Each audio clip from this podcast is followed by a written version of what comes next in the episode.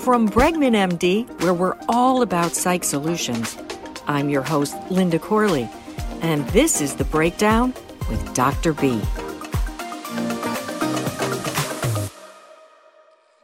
On this podcast, we're going to talk about brain health and what you can do to help your memory and your clarity of your brain. And, and certainly, this topic goes out to anyone over 40. But, you know, I think it's never too too early to start with some of these good tips that Dr. Bregman is going to give us today. So let's get started.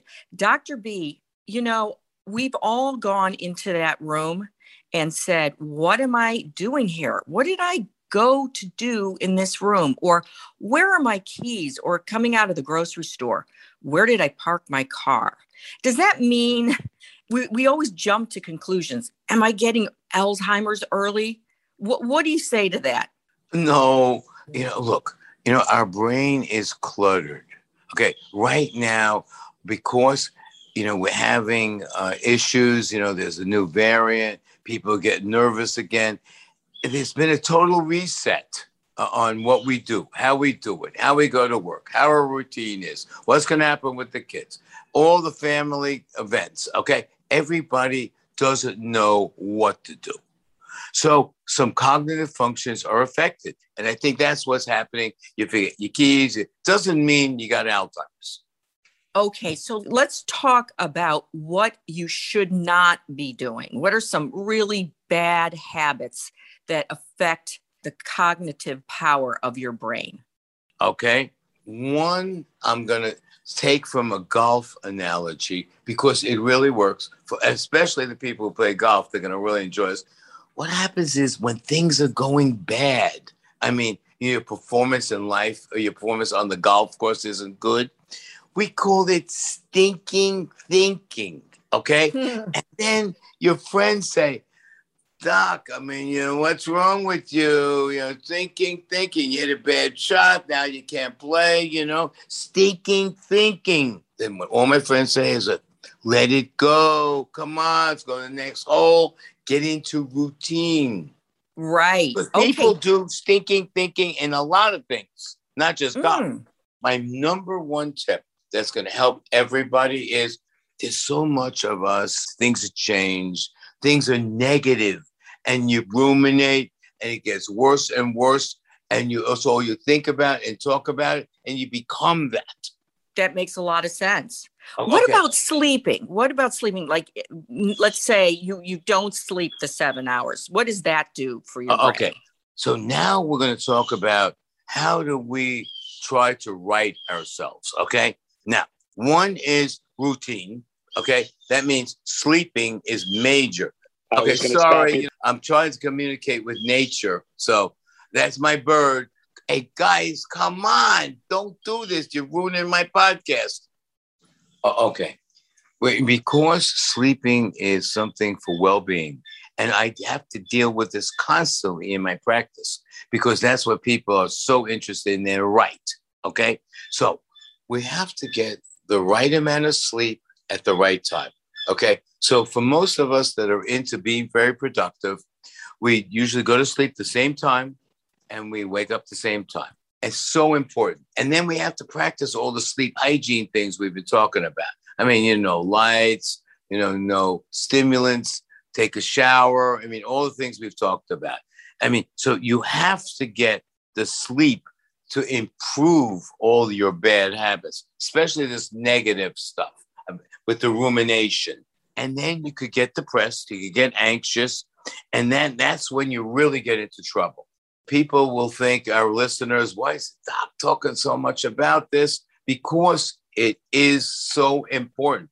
You know, people just, you know, they talk about it a lot, but they don't realize how important it is. So let's overemphasize go to sleep the right time, the right amount.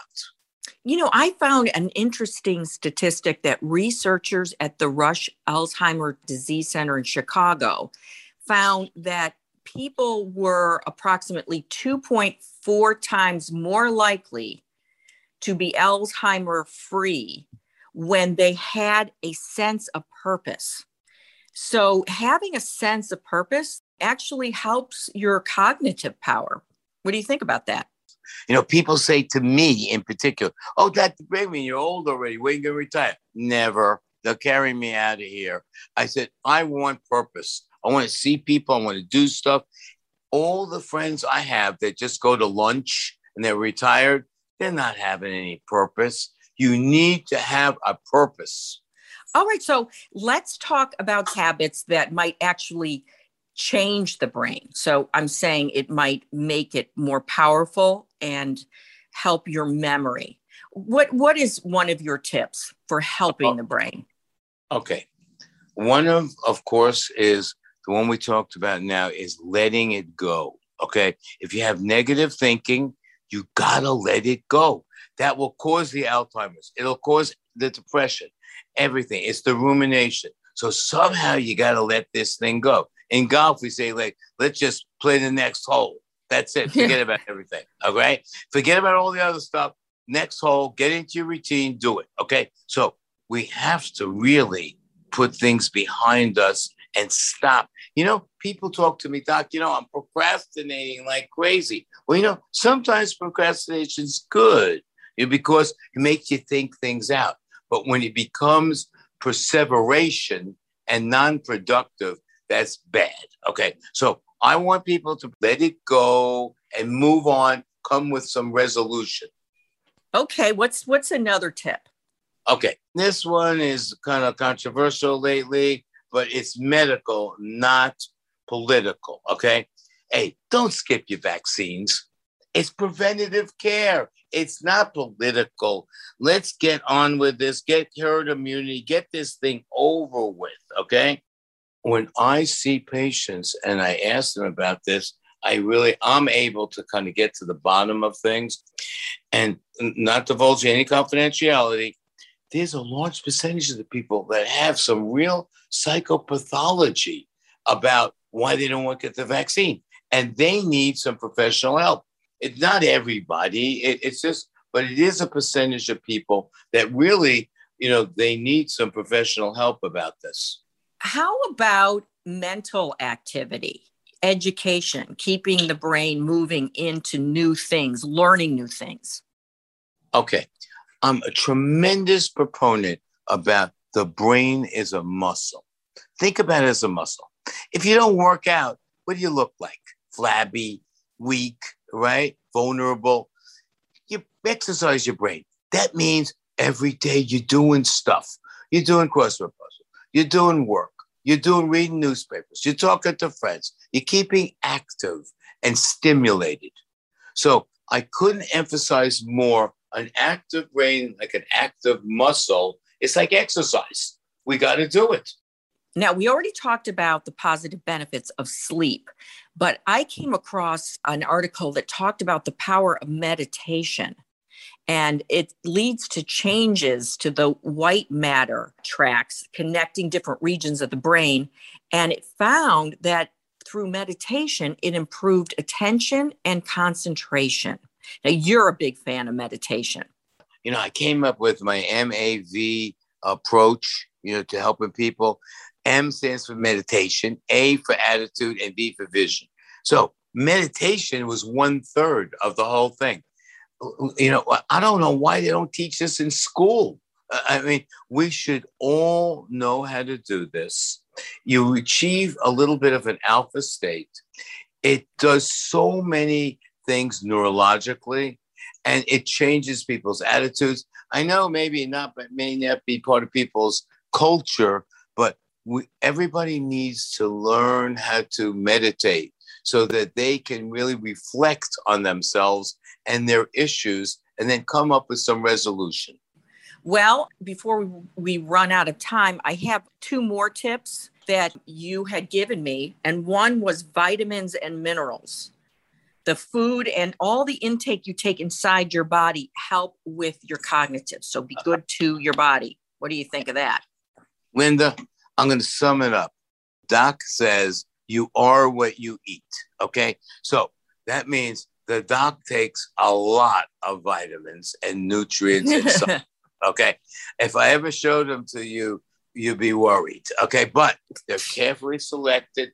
You know, the soil's depleted, and our, our diet, even if we try and keep it like really good, we need to take appropriate supplements. It's certainly really high on the list. Everybody should start getting involved in that. Great. Well, we're almost out of time, but I want to bring in exercise is Oh. super important for the oh. brain. Okay, look, along with the food, it just do anything to get movement. Okay, because the key is movement. Okay, that means there's people who just kind of walk around the house. There's people who go on their exercise bike. There's people who do whatever they can. Whatever you can do, move. If you could start doing that, everything's set in motion. There's something so important about exercise. It can't be underemphasized. Well, great tips. And if all of us could incorporate at least some of these tips into our lives every day, I think our brains would appreciate it. Remember, it's a muscle. We got to exercise it every day or it really gets weak. Well, thank you for talking to me, and we'll talk next week. We'll talk next week, Linda. Take care. Have a good week, everybody. Bye bye. From Bregman MD, you've been listening to the latest episode of The Breakdown with Dr. B. If you'd like more information or to speak to one of our top psychiatrists, just head to our website at bregmanmd.com to book a telepsychiatry visit from the comfort of your home. Hope you've enjoyed our latest podcast. Catch you next time.